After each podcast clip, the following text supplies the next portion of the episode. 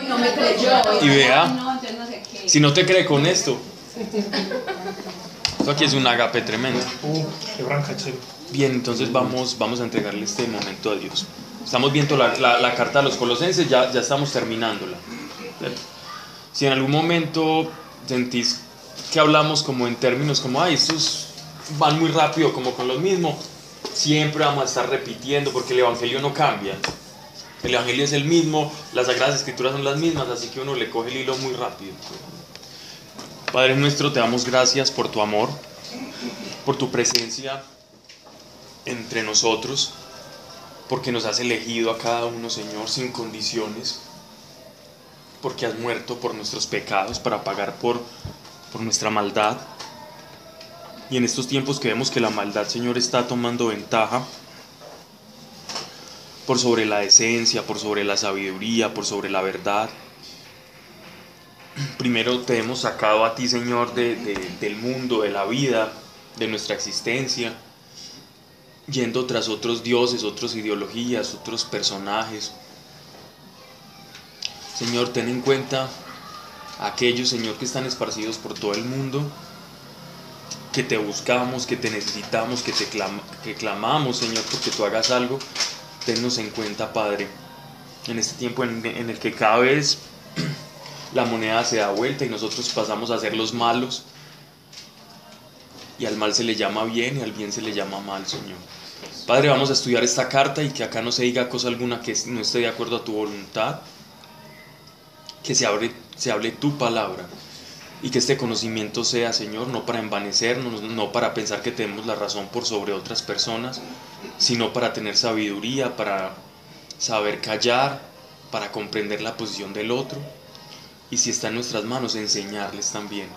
Padre, que podamos poner este conocimiento por obras en el nombre de Cristo Jesús. Amén. Bueno, capítulo 3. Lo voy a leer todo, pero ya lo. Pero nosotros habíamos quedado en el versículo 18. Capítulo 3, versículo 18. Lo voy a leer todo para contextualizarnos y no quedar como mocho. Pero no, lo- no voy a explicar sino hasta el versículo 18. Ok. ¿Qué tal esos años? Saben, ya Esta vez las gomitas quedaron por acá. ¿eh? Ay, no. Aquí está, por aquí. Rótela, no. rótela. Las ahí está la canoa. Cuidado con el chiquillo. Ya me Las come bonitas. Verso 1. Si fuisteis pues resucitados con Cristo, buscad las cosas de arriba, donde está Cristo sentado a la diestra de Dios. Verso 2. Pensad en las cosas de arriba, no en las de la tierra. ¿Recuerdan todo lo que hablábamos la clase pasada sobre esto? Pen- Pensar. Estáis muertos y vuestra vida está escondida con Cristo en Dios. Cuando se manifieste Cristo, vuestra vida, entonces también os manifestaréis gloriosos con Él. Mortificad pues vuestros miembros terrenos, la fornicación, la impureza, la liviandad, la concupiscencia y la avaricia, que es una especie de idolatría por lo cual viene la cólera de Dios. Y en las que también vosotros anduvisteis en un tiempo, cuando vivíais en ellos. Pero ahora deponed también todas estas cosas. Primero todas las que, que atentan a- hacia, pues todos los- todo lo que son las pasiones desordenadas. Y ahora todo lo que es una moral desordenada. Ira, indignación, maldad, maledicencia y torpe lenguaje, o lenguaje soez o vulgar, ¿cierto? En sus traducciones puede decir más o menos algo similar. No os engañéis unos a otros, despojados del nombre viejo con todas sus obras. En la de usted dice hombre o nombre. Hombre. La mía dice hombre. Ok. Y vestidos del nuevo, que sin cesar se renueva para lograr el perfecto conocimiento, según la imagen de su creador.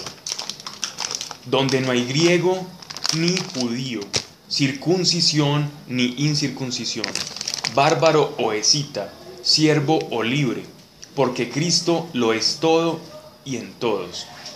Verso 12. Vosotros pues, como elegidos de Dios, santos amados, revestidos de entrañable misericordia, bondad, humildad, mansedumbre, longanimidad. Son, digámoslo así, como eh, el, el paralelo respecto como a los desórdenes morales, esto viene siendo como las virtudes, que por medio de la imagen de Cristo en nosotros vamos deshaciendo las que trae el la vieja naturaleza o el viejo hombre, que son pues como todas estas pasiones desordenadas que acabamos de leer en el verso 10. Soportándoos y perdonándoos mutuamente, siempre que alguno diere a otro motivo de queja. Como el Señor os perdonó, así también perdonaos vosotros. Así también perdonaos vosotros. Uno a veces ora mucho o le pide mucho al Señor por santidad, ¿cierto? Dios, yo quiero ser santo, Dios, yo quiero ser bueno, Dios, yo quiero tener tu imagen y semejanza, pero a veces se nos olvida como, como un- una pequeña porción de practicidad que hay como en esa búsqueda de la santidad. Y a veces es, es muy sencillo, son, son cosas muy simples como, como cuántas veces uno pide perdón cuando, cuando, cuando ofende a alguien, por ejemplo. Es una, es una, buena, una buena manera como de buscar esa, esa santidad. Pida perdón, si tenemos que pedir perdón a alguien porque lo ofendimos, pídalo. No se quede callado como por orgullo y después cambie con esa persona, porque a veces nosotros hacemos eso. No pedimos perdón, no, no hablamos perdón, pero, pero como somos creyentes, eh, actuamos como, No hubiera pasado. como si nada hubiera pasado y digamos que actuamos bien, pero se nos olvida pedir perdón. Y en ese pedir perdón hacemos un ejercicio de humildad y en ese ejercicio de humildad vamos descubriendo santidad también. Es, es fácil, es fácil hacerlo, hagámoslo. Otra cosa que nos puede ayudar también a, a buscar como, como esto que nos están diciendo acá, como de, de encontrar como esa sintonía con el Espíritu Santo, es diciéndole a la gente que la queremos y cuánto la queremos, no importa. Si es hombre, dígale hermano, lo quiero mucho, pues, para que no suene muy. Te amo mucho, porque después le miran el WhatsApp y están creyendo que. Y como está el lobby aquí, como de. El lobby. Entonces, dígalo sin miedo, dígalo sin miedo, que esa persona lo puede estar necesitando. Son cosas prácticas y sencillas en las que Dios se deleita en nosotros. Siempre que al diere al- alguno diera otro motivo de queja, como el Señor os perdonó, así también perdonaos vosotros. Pero por encima de todo esto, vestíos de la caridad. Caridad es amor Caritas. vestidos de la caridad, que es vínculo de la perfección. Oiga, se vendieron las entradas hoy. ¿Ah? Sí. Ah, sí, voy a ver. Hágale. Convención, la convención. Me cuenta quién, ve, quién es. Ah, no hay, ahora no hay con. No, dale, dale, no. Pablo, dale, tranquilo. Ya. No, ¿Quién? Ahorita viene supuestamente Estefanía. Y la paz de Cristo reine en vuestros corazones, pues a ella habéis sido llamados en un solo cuerpo. Sed agradecidos. Otra vez ya le- habíamos leído esto ya, ¿cierto?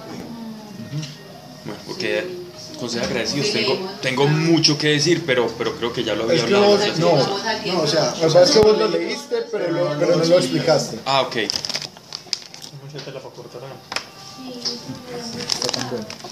Mire lo que nos está diciendo el apóstol Pablo. Esto es como Dios ya, nosotros, nuestra naturaleza y nuestra vida está escondida en la de Cristo.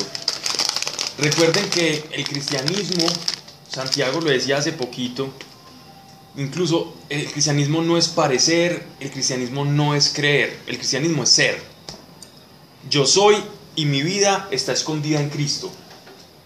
Cuando nosotros, cuando Cristo nos llama a nosotros, nosotros no nos hacemos cristianos. Ay, es que yo fui a una iglesia y, y- y hice una oración de fe y entonces ya soy cristiano. No. Dios me hizo cristiano. Dios me hizo cristiano. Yo no me puedo hacer lo que no está dentro de mis facultades humanas. Es Dios quien me hace cristiano. Es Dios quien lleva a Cristo a mí. Es Dios quien me funde con Él. Es Dios quien llama. Nosotros no elegimos al Señor. Él nos elige a cada uno de nosotros para ser partícipes de su banquete. Y Dios nos cristifica. Nuestra vida está escondida en la de Cristo. Porque Dios a nosotros nos justifica, porque Él nos perdona. Porque cuando Él nos ve a nosotros, ve a Cristo dentro de nosotros. Ve a quien fue justo dentro de cada uno de nosotros. Y Dios, por eso, por eso es que nosotros tenemos que conservar, y lo dicen los versículos posteriores, la sal. Eso es ese llamado que Cristo nos hizo, nosotros tenemos que reflejarlo, no solo serlo, sino también parecerlo. Porque ya lo somos. Si creímos y el Espíritu Santo está dentro de nosotros, ya lo somos. Pero aquí nos está diciendo en qué nosotros tenemos que hacer reflejar a Cristo, como un manual práctico de cómo reflejar a Cristo. Y no hay mejor manera de reflejar a Cristo que con el agradecimiento. Una persona agradecida, esa persona ama. Cuando uno está agradecido, uno quiere, uno tiene como una especie de, de motivación por la retribución. Yo quiero retribuir a aquel que me favoreció. Ustedes han visto eh, cuando ustedes, usted- hay un mendigo que, que le, le pide a uno dinero o algo en, en un semáforo, uno abre la ventanilla y uno le da un billete de 5 mil o 10 mil.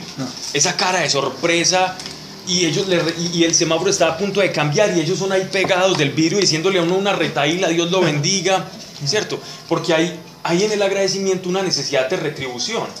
Mm. A mí me ha tocado decirle, tranquilo hermano, Dios lo bendiga, lléveselo, lléveselo, porque tengo a la gente pitando. A mí no me gusta como estorbarle a la gente en- en cuando voy manejando.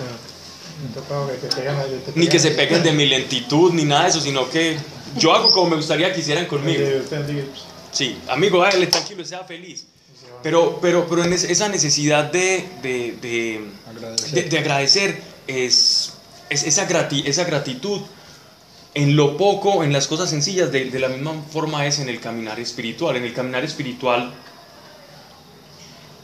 nótese que cuando nosotros sentimos que Dios nos escogió o, no- o- o nos sentimos amados por Dios o que Dios respondió a una de nuestras oraciones más fervientes, note cómo es su comportamiento cuando usted siente que Dios hizo algo por usted.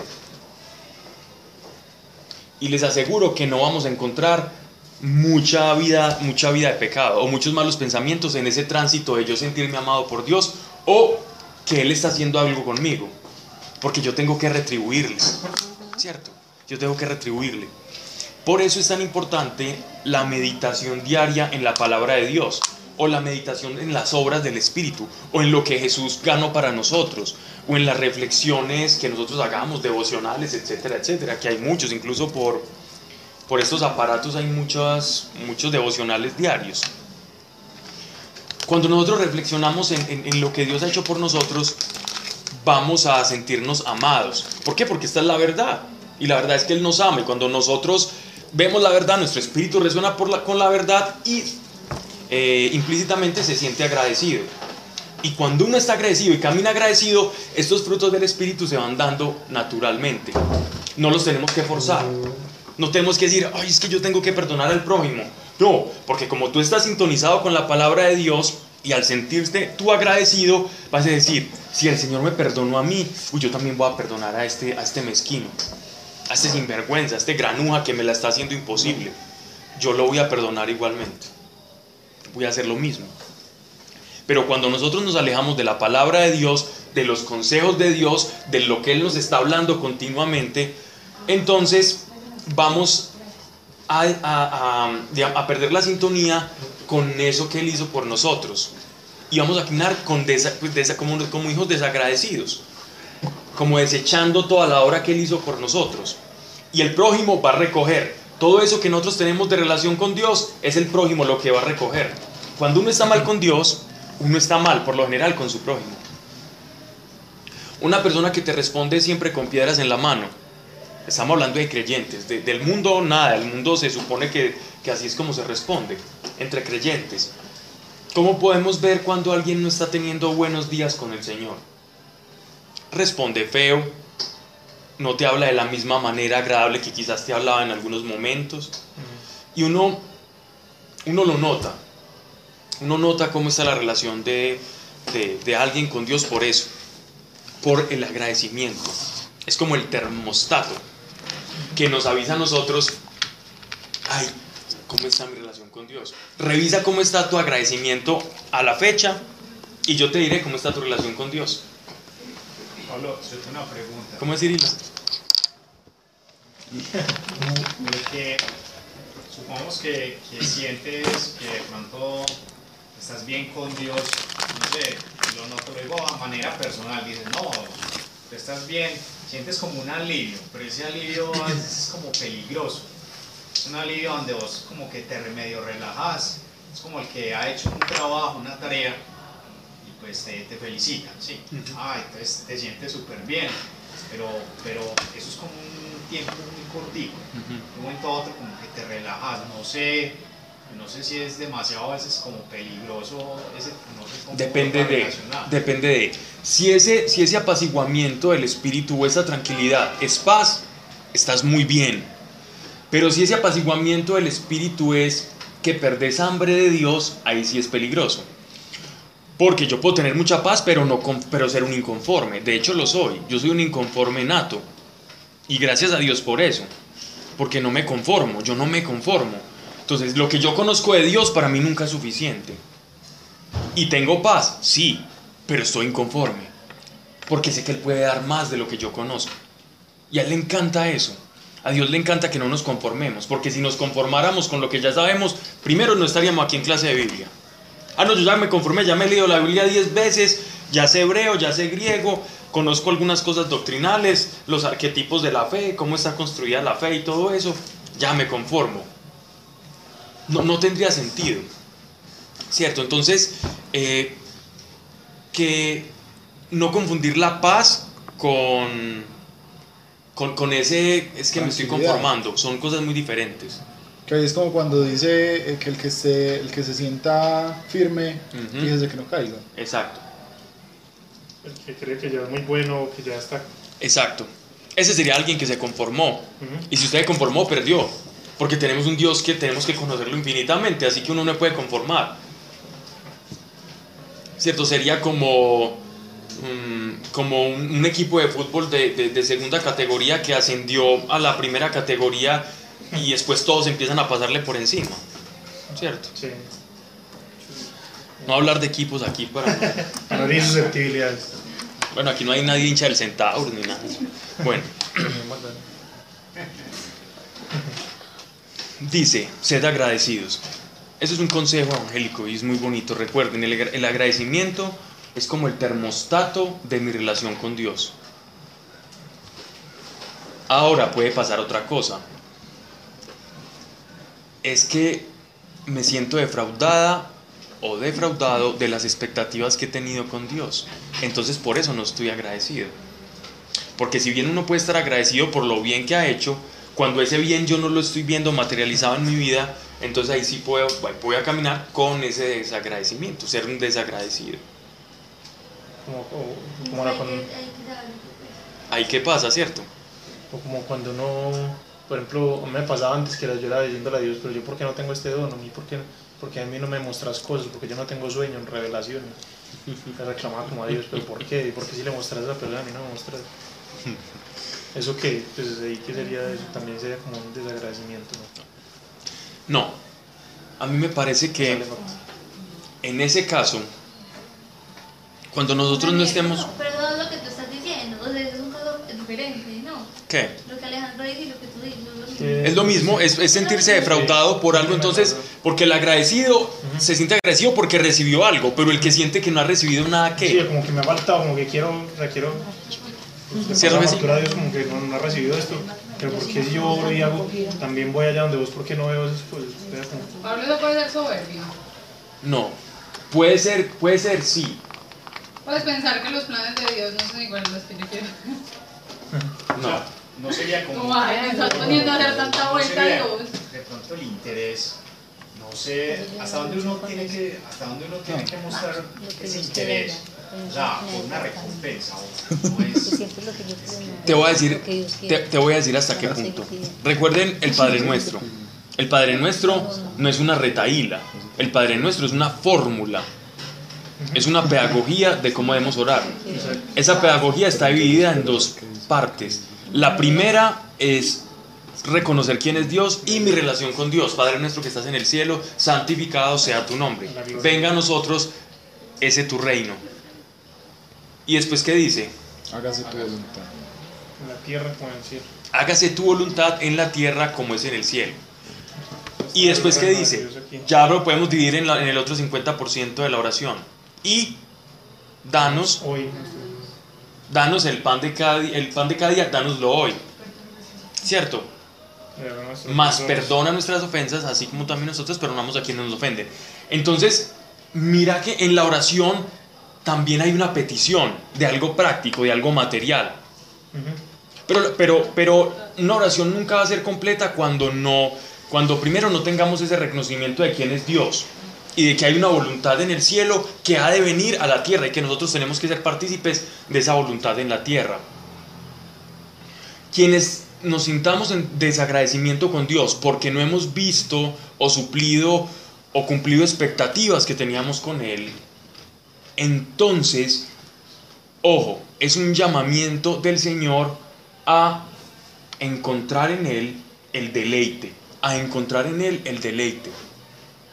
Cuando no tenemos por qué agradecernos de Dios más allá de la salvación, que todos ya tenemos que estar agradecidos por eso, tengo que aprender a deleitarme en Dios. No hay de otra, no hay otra salida. No tenemos otra, otra fórmula. Quien no, se aprende, quien no aprenda a deleitarse en Dios, aun a pesar de sus vicisitudes, porque cuando yo tuve mi encuentro con Dios, yo, Pablo Velázquez, tuve mi encuentro con Dios, yo estaba muy mal, estaba en una situación terrible por todos los lados. Y aún así me deleitaba en Él. Y aún así me deleitaba en Él. Y fue lo que el Señor, porque ya todo lo tenía tan destruido que me tocaba, era lo único, era deleitarme en Él. Y dice, y deleítate, Asimismo en el Señor y Él te concederá las peticiones de tu corazón. y deleítate a sí mismo en Yahvé, Jehová, o el Señor, y Él concederá las peticiones de vuestro corazón. Pablo se explica deleítate. Como alegrar. ¿A ti te gustó esta gomita? Como gustarme cosas, las cosas de Dios. Él, gustarle no las cosas, Él. El Dios, Dios. Gustarme Dios. La esencia de Dios. Pero, pero ¿sabes qué, Saris? Yo, por ejemplo, pues yo, por ejemplo, me he dado cuenta que eso es muy difícil de explicar.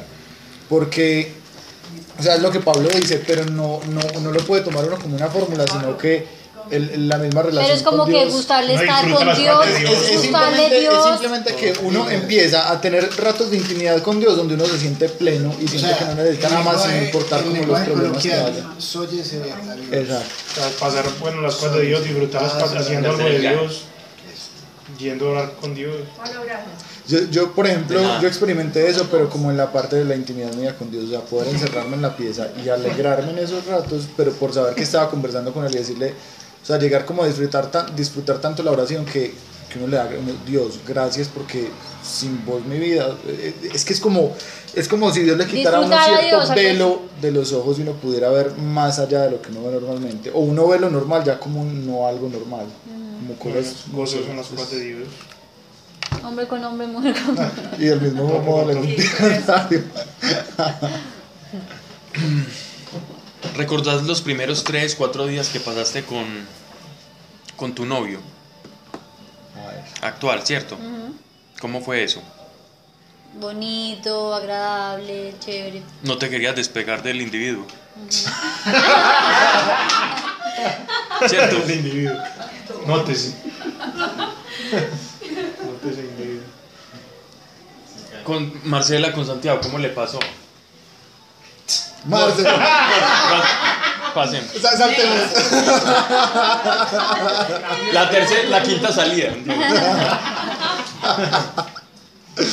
O sea, como disfrutar de estar con él, las cosas de él, aprender de él. Tú te deleitabas en él. Así fueran a comer pastel de pollo o estuvieran en el giratorio. ¿Cierto? Entonces, es, igualmente es con Dios. Igualmente es con Dios.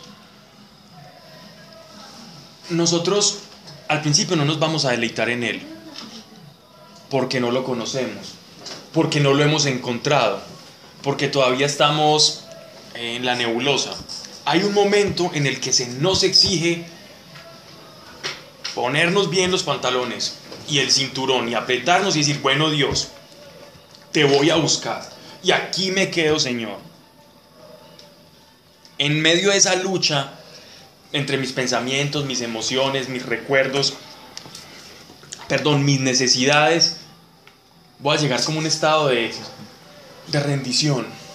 En ese estado de rendición es que su presencia se manifiesta. En ese silencio, en ese ya agaché las manos, ya no puedo pelear más, Señor, aquí estoy, aquí estás tú, y vas a comenzar a deleitarte en su presencia. Y es en ese, en ese deleite es que Él va a conceder las peticiones de tu corazón. Porque Él no quiere ser un, un proveedor más que, que suple necesidades sin que lo conozcan. Es como la niña malcriada que le pide cosas al papá pero que no quiere pasar tiempo con el papá. Imaginen ustedes como padres, qué pereza, ¿no? Un hijo que llega y, y solo pide cosas y se va y la ves a las 6 de la mañana, te da, te da el pico la niñita y después la condenada se va y llega, llega como a las 3 de la mañana, ni la puedes ver y así es. Y, y- y le das dando cosas. Y uno con ganas de darle un abrazo, ¿cierto? Igualmente es Dios. Dios quiere que nos deleitemos en Él. Y en la medida que nos deleitemos en Él, Él va a conceder las peticiones de nuestro corazón. Y cuando sintamos su presencia, vas a ser agradecido. Porque sentís que esa presencia no la mereces y Él te la regala. Entonces, por eso el agradecimiento es el termostato de Dios. Si estás en, en, una, en, una de, en, cualquier, en cualquiera de las situaciones, nos es indispensable pasar y buscar a Dios. Pasar tiempo con Él y buscarlo. No, no podemos escaparnos, esa es la ecuación. O buscas y te deleitas en Dios, o no pasa nada. O no pasa nada en tu vida, por mucha Biblia que sepas. Y versículos que recites y mucho que declares y decretes. Verso 16. La palabra de Cristo habite en vosotros abundantemente. Esto sí que es necesario. Miren, por ejemplo, eh, si la palabra de, de- de Dios habita, miren, miren, miren que la palabra aquí dice literalmente habitar. Es como si fuera una comida que uno se- que, que eso está adentro, se llega y la ingiere. Y está, y está, y está haciendo cosas adentro, te está nutriendo. Entonces, si yo sé que el Señor dice, deleítate a sí mismo en mí y yo concederé las peticiones de tu corazón, si eso habita en mí, entonces yo sé que si no estoy obteniendo las peticiones de mi corazón y que parece que Dios no me escucha, si la palabra de Dios habita en mí, yo ya, ya, ya, ya he hecho digestión de ella, ya me ha nutrido, entonces me tira a mi mente esa palabra que yo ya me- de la cual ya me alimenté, me aparece como un bombillo en mi mente. Ay, me está faltando deleitarme en el Señor. Por eso no estoy obteniendo res- respuesta a mi oración, porque no me estoy deleitando. Porque, No es la voluntad de Dios tampoco, ¿no? Pero, Lo que tú le estás pidiendo. ah, sí, claro, pero eso lo vamos, pero, si pero eso, eso, lo que pasa es que Pero es que si hay una buena relación con Dios, uno va a saber. uno va a tener Si ese uno- si ya- exactamente, si ya hay deleite, uno sabe. ¿Qué Dios mismo pide? le muestra a Uno va a si romper, es uno va a romper si las capas de lo que es de uno y lo que no, ¿cierto? Uno va, va descubriendo quién es su yo verdadero. si el anhelo de un sano o no un sano. Claro, y, lo, y no todo lo que nosotros llamamos corazón es corazón. No todo lo que nosotros creemos, que sabemos que queremos, es lo que Dios sabe que tú verdaderamente quieres. Yo a veces quiero cosas y Dios sabe, este no sabe lo que quiere. Este no sabe lo que quiere. De, claro que en el retiro pasado yo hablé como casi dos horas de eso. Cuando uno cree que sabe lo que le tiene que Yo pedir a. Dios. Como Saris no fue. Ah. Qué puya. Bueno. La palabra de Cristo habita en vosotros abundantemente, enseñándoos y exhortándonos y exhortándoos unos a otros con toda sabiduría.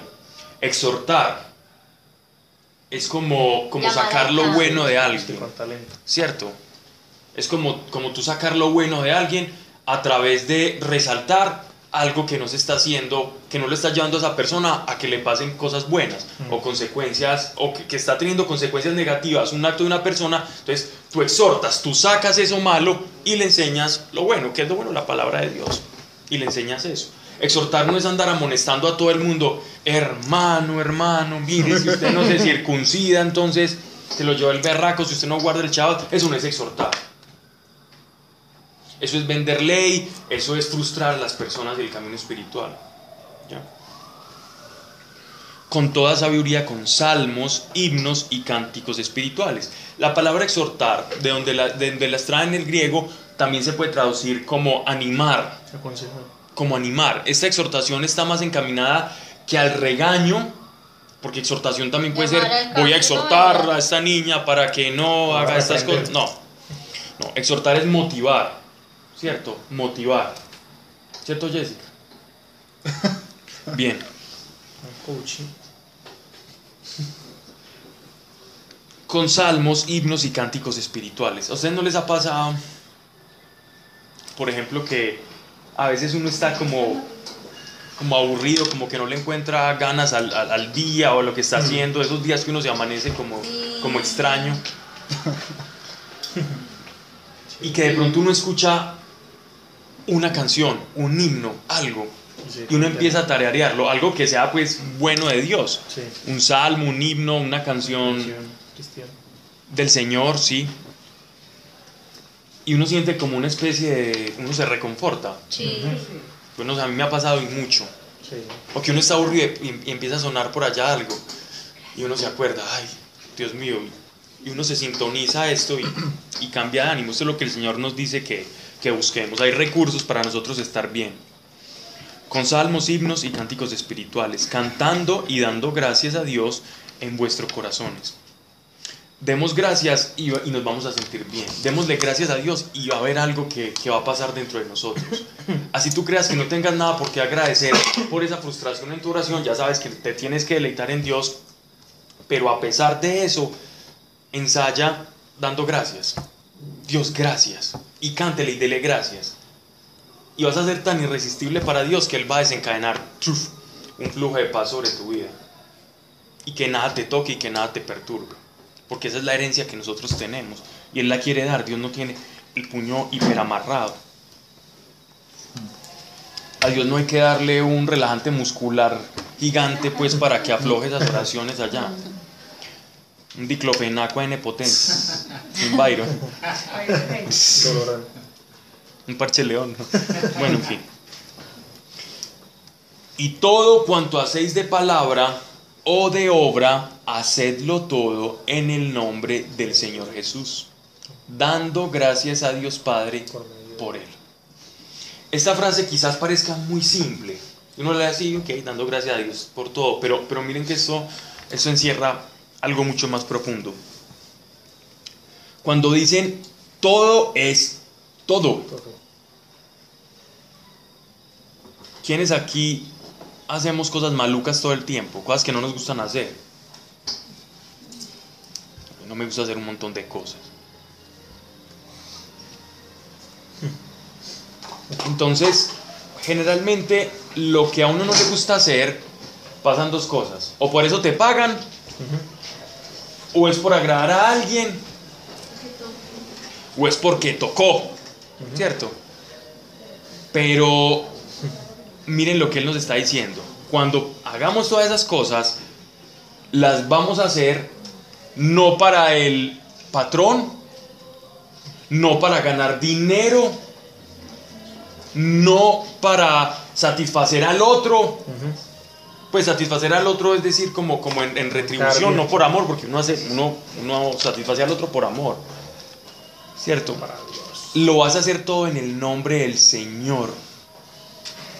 Imagínate que tu patrón es Jesús, que la persona que te está mandando a hacer cosas molestas es Jesús, que estoy seguro que lo harías con, con beneplácito, con felicidad, correrías feliz, hinchado del corazón, a hacer lo que te pidieran si es Jesús. Hija, ve y tráeme una Coca-Cola dos litros. Corra. Uno corre feliz. No. ¿En ¿Dónde es que venga? Llegó el arrochino, baje los 17 pisos y se- si, si el ascensor está en mantenimiento y súbalo. Y después cuadra. Mm. así la pegó. Eso es. Todo es para el Señor. Todo lo debemos hacer como si fuera para el Señor. Si hacemos eso, el Señor nos va a guardar en completa paz. ¿No es que dice Pablo en qué versículo? Es, es, en, es Gálatas o Filipenses que dice y todo lo que hagáis, hacerlo como para, no, todos los trabajos que hagáis, hacerlos como para el Señor. Es aquí. gana. Es en este, lo que sigue. Ah, yo pensé. No, es lo que acabo de leer, Pablo. Pero no, pero hay otro. Sí, en Gálatas no es, eh, ni en Efesios tampoco. No, no, no, No. no, es en una de las cartas de En. Tesalonicenses hay una frase muy similar a esa. Pues sí. Acuerdo. Y aquí esta, esta es la que nosotros utilizamos. En Timoteo también hay otra Todo lo que hacerlo de buena gana como para. Exactamente. Y todo cuanto así de palabra de obra, hacerlo todo en el nombre del Señor Jesús, dando gracias a Dios Padre por Él. Por Él en mayúscula debe estar en sus Biblias o en la mayoría. Es Él en mayúscula, es Por Jesús. por Jesús. Por Jesús. Sí, aquí lo tengo. Por medio de él, menos. Bueno, dije que no iba a explicar, pero expliqué algo. O más bien. Bueno, verso 18. Los deberes familiares.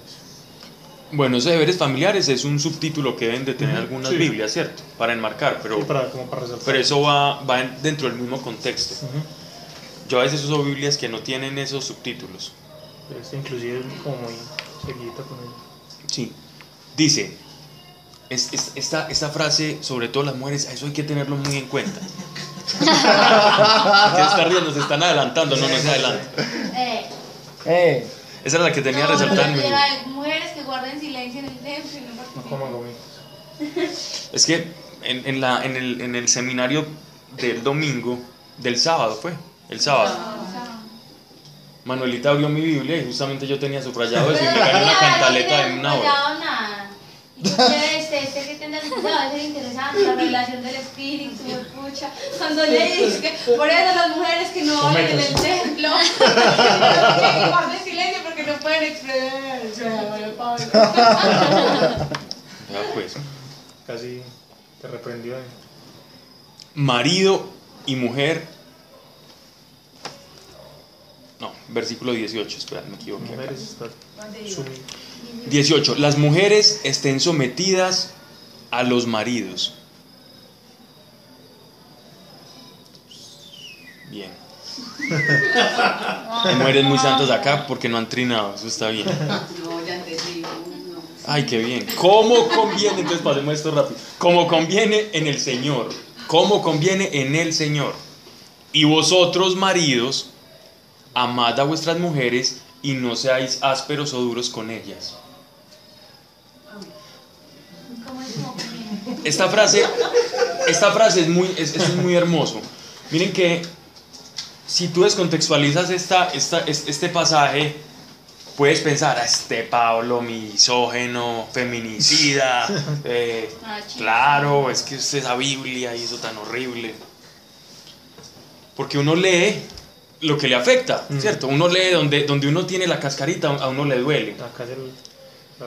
Entonces yo en estos días hablaba con, con un caballero Su pelo ya pintado. En un establecimiento de comercio, regulado por el en INVIMA. un establecimiento de comercio con, Todo técnico, todo técnico. Con registro misma número. no condicionado. Condicionado, No, condicionado. no, no condicionado, No condicionado. condicionado. Y un tabernáculo. Hablaba con un individuo, un caballero, un personaje, Un tabernáculo. un hombre de unos sesenta y pico de años. Sí, señor. Y el hombre me decía, ah, qué bueno, las cosas espirituales, esto es, esto es muy bonito, la Biblia y todo. Hombre, siempre me ha servido mucho y, y lo que más me gustó fue que yo leí por ahí que decía que la Biblia decía que el vino era muy bueno. que el vino era muy bueno y que el vino alegraba el corazón del hombre. Porque es que yo, eh, es que mi esposa, por ejemplo, que es tan espiritual y eso, y me decía, no, que no tome, que no llegue tomado a la casa, pero yo sí le mostré la Biblia. Y ahí,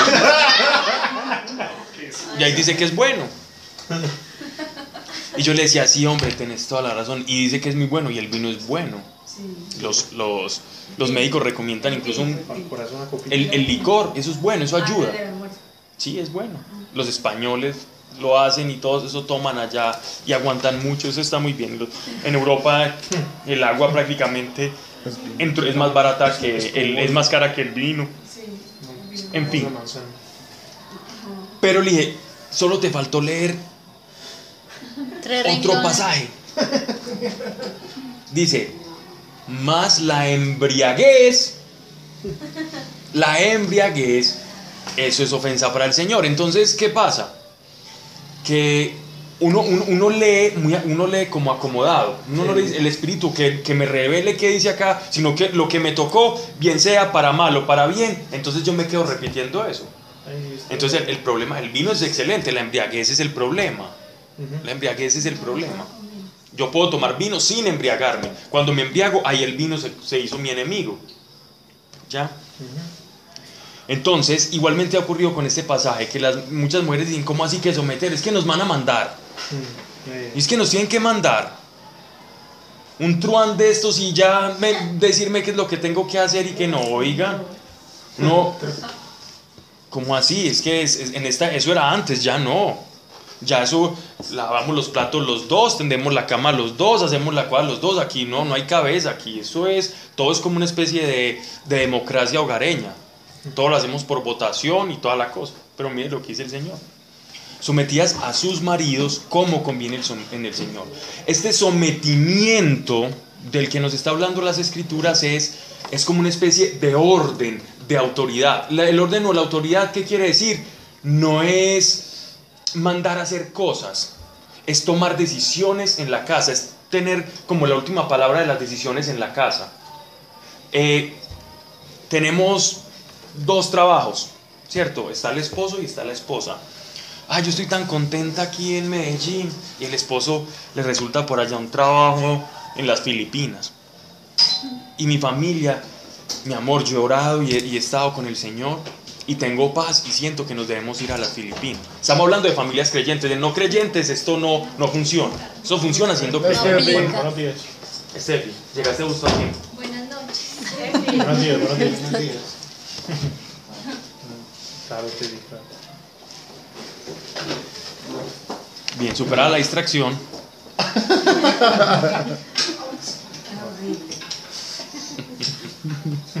Eso sí, lo malo sí lo escucha. Eh, entonces, en ese caso, el esposo le dice, al- le dice a la mujer, amor, yo estoy en paz con el Señor y creo que nos deberíamos ir a las Filipinas.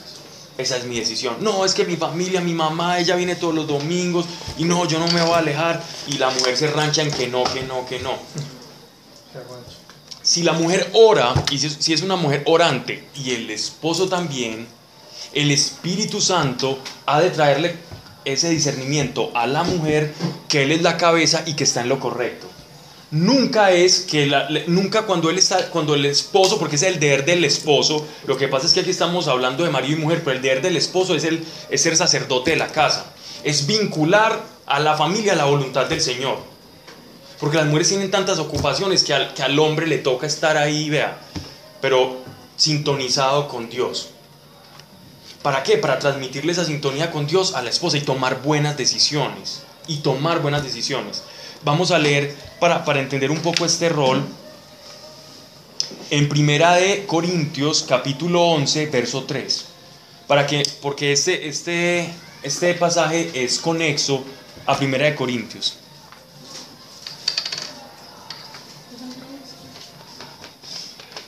Cuando uno empieza a hablar de esto, a veces las mujeres cuando están casadas se van saboreando. Ven, los hombres, perdón, se van saboreando, como ay, qué rico. Pero espera lo que les dicen después a los hombres. Esa es la que dicen que tiene que ser cabeza de Cristo, Jesús es como, como el Cristo es cabeza del hombre.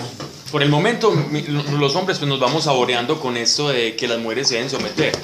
Pero, pero, la después, ponen- pero después hay un desquite terrible. No la ponen pesada. Después hay un desquite terrible con Pero cierto que Dios también nos da a nosotros como cierto discernimiento. Pero a una mujer vinculada al Señor. Sí, sí, por eso. O sea, como que. Y la bueno, mujer tiene una facilidad impresionante para, para ser sensible al discernimiento del Espíritu Santo. Más que los hombres, más que nosotros. Pues porque a veces en, en, en el hogar eh, a nosotros también nos toca como poner los pies en la tierra, por decirlo de alguna manera. Sí, claro. Ey, Claro. Y si el hombre es orante, y si el hombre es orante, el hombre va a saber que escuchar a la esposa es casi que escuchar el Señor hablando. Por- pero estamos hablando de parejas o sea, entre creyentes. Cuando tú estás casado en yugo desigual, olvídate que esto no se va a aplicar. Primero, porque vas a tener un tipo que va, que va a ser egoísta y va a querer hacer todo, todo lo que él haga, hace. O también un tipo muy pusilánime que, que va a hacer todo lo que la mujer diga que va a hacer, ¿cierto? No, eso no se hace aquí, eso no se hace. Y el pobre tipo apabullado allá. en- ¿Me entiendes? Entonces, tiene que ser como, como en ese orden. Estamos hablando de parejas en el Señor. Pablo, y cuando Yo es pe- así, pensé que esto no iba a suscitar problemas. y cuando es así de que el hombre no, no es un hombre orante, entonces cómo se maneja Primero, te digo que ese hombre es muy de buenas. Porque, porque su mujer lo va a hacer uno con el Señor. ¿Cierto? Cuando tú te casas, mejor dicho, el, el no creyente casado con un creyente es muy de buenas. Le pegó al baloto. Es muy de buenas porque tus oraciones o tu intercesión lo van a santificar a él. Como Dios los ve uno, No, pero Y pues, no puede ocurrir- Es que la lleva sola. Momento, a eso me refiero, que la mujer sola le toca Sí, y o puede que desconvierta a la mujer, no.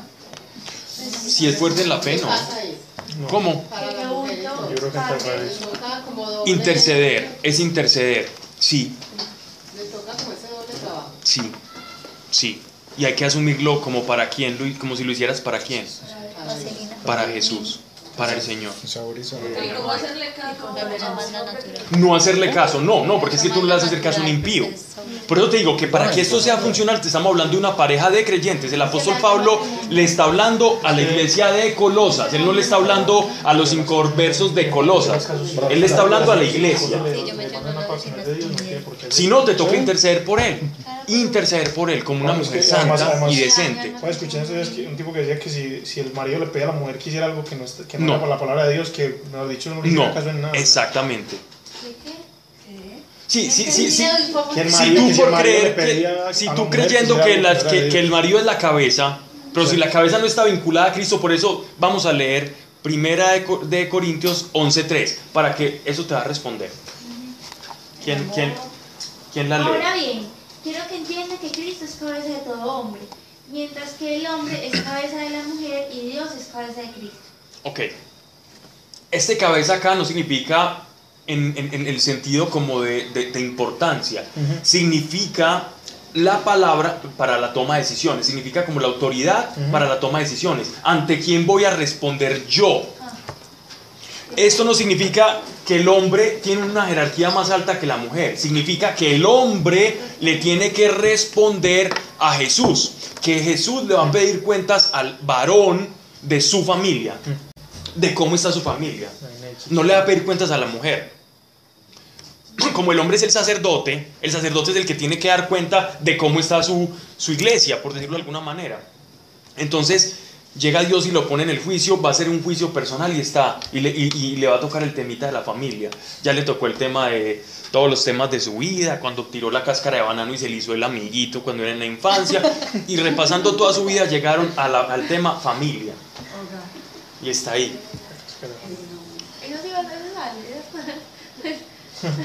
La cascarita van a Pues si lo tiró de maldad. Eso no para no las caricaturas. Pues el hermano ya está como preocupado por la cascarita. Sí. Pues si lo tiraste con maldad, ¿cierto? Nosotros vamos a ver el resultado de todas De nuestras tus, mal- de tus acciones. maldades y con amor también. Una pantallita de... La revisión de nuestra vida, ¿cierto? Pero-. Pero no es lo mismo la revisión de la vida de un justificado en la sangre del cordero que está en una paz y una luz impresionante viendo, ay, mira lo que hice y hasta puede hasta reírse incluso o sentir dolor del pecado.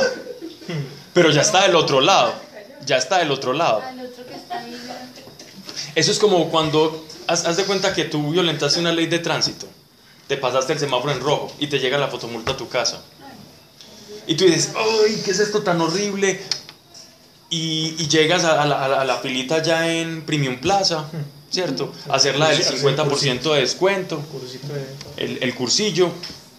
Y te dicen, listo, estás, da- eh, danos tu nombre, toda la cosa, tienes que pagar allí en el tránsito. Vas a pagar y llega una persona en la fila y te dice, ah, ¿sabes qué? Yo te pago tu multa. Anda a ¿por qué pagarla a la, anda a pagarla a la taquilla. Y cuando uno llega a, allá a esas taquillitas, obviamente estoy hablando por experiencia propia, le dicen, ah, bueno, eh, ¿quieres ver en, en cuál fue la infracción? ¿Tienes algo como en contra de la infracción? ¿Algo que decir? Si no, es que yo creo que esa era- no era la hora de pronto. Y llegan y te, te- con una sonrisa oreja a oreja te, te voltean esos, esos, eh, Monitor. esos monitores y ves ahí tu infracción. Pero tienes la plata que te dieron para pagarla. Entonces no te duele. Entonces tú dices, ah, ah, lástima. Pero vas y la pagas y no te costó nada. Yo creo que de, de esa misma manera los justificados vamos a ver como, como nuestras acciones. Alguien pagó por nosotros, no tenemos las consecuencias de nuestro pecado, pero igual las vamos a ver, pero con la plata en la mano. Justificados, redimidos. Eso se llama redención. Alguien que pagó por. Nos redimió de una deuda. ¿Ya? Y todo el mundo va a ver los de uno, ¿cierto? Sí, pero Y si uno ve, digamos, el de un familiar y, y está condenado, no sería muy triste. tú vas a tener tanta paz que va a ser muy diferente. Y no va a haber recuerdo de pecado. Eso va a ser un momento, pero ya después no va a haber, no- uno no se va a acordar ni que era el pecado. Va a ser, va a ser nuestra naturaleza tan semejante a la, a la de Dios que el solo recuerdo del pecado va a ser muy difícil de, de tener acceso a ese recuerdo. Es como intentar acordarme cuando estaba en el vientre de mi mamá. No, no, por más que intento, eso, estoy tan imbuido del Señor que, que, que el solo hecho de pensar en pecado, ¿qué es eso? Nosotros nos eh, imaginamos el cielo como si estuviéramos en una mansión viendo que todo el mundo está muriendo de hambre al lado. Eso no es el cielo. El cielo es plenitud. Y uno en plenitud significa que no carece de nada. No hay llanto ni dolor. O sea que olvídense. Y eso no es indolencia, eso es perfección. Simplemente. A lo hecho pecho.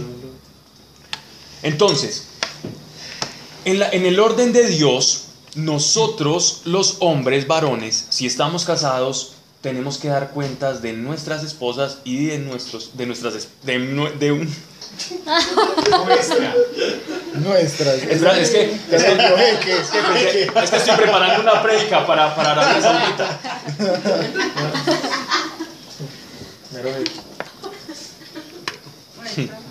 Entonces, tene- tenemos que responder o por nuestra esposa y por nuestros hijos. Tenemos que responder. Eso significa esa jerarquía. Es, es nuestra responsabilidad. Miren que no es de importancia, sino de responsabilidad. Pero claro, como yo leo la Biblia con, con un, como con la llaguita abierta ahí, claro, entonces Cristo, el hombre y la mujer por allá. Y no saben de lo que se están escapando las mujeres. O a lo, me- o a lo mejor piensa que. Porque no te van a poner a responder. Es decir, es un grado de autoridad, le está dando el sacerdocio de la casa simplemente. No más, boba ahí. Bien. No faltará, no faltará la mujer que diga que Dios es machista. como conviene en el Señor. Y ahora sigue. Y vosotros, maridos, amad a vuestras mujeres y no seáis duros con ellas. Estos son exigencias. Entonces, la exigencia de la mujer es respete. El principio aquí es respete la autoridad que tiene su esposo, respételo, porque eso agrada al Señor. Y si el Señor dice eso es porque la familia va a ir mejor. Estamos hablando de familias creyentes, en que ambos son creyentes, porque no le puedes pedir peras al olmo, ambos creyentes. Entonces, Pero ese dicho sí es muy conocido. Y vosotros maridos amad a vuestras mujeres y no seáis duros con ellas. Y a los hombres se nos hace una petición que es hasta ofensiva. Nos piden que las amemos. ¿Cómo será el corazón del varón que Dios nos tiene que dar una orden de que las tenemos que amar? ¿Cómo nos dejamos seducir los varones por los sentidos, por la ilusión de los sentidos? Porque como está de gorda, como está de flaca, mira la vecina está más querida. ¿Cómo seremos de llevados de las pasiones desordenadas y de los sentidos que el Señor nos manda en cinta y nos, dicen, y nos dice que las amemos? Nos ordena. Esto es una orden. Mire que a la mujer no le dice que nos ame, nos dice. Porque ella sabe que somos, somos difíciles de, Dios sabe que somos difíciles de respetar. Entonces, eh, Dios les tiene que decir, respételo. Sí, es fastidiosito, sí, no crece y, sigue siendo niño. Parece un niño, este no madura. Hombre, respételo, respételo, porque Dios sabe que es difícil. Pero a las mujeres les dice, a los hombres dice, amén.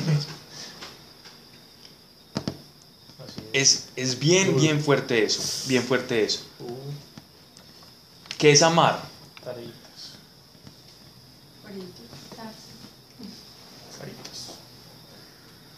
¿Mm?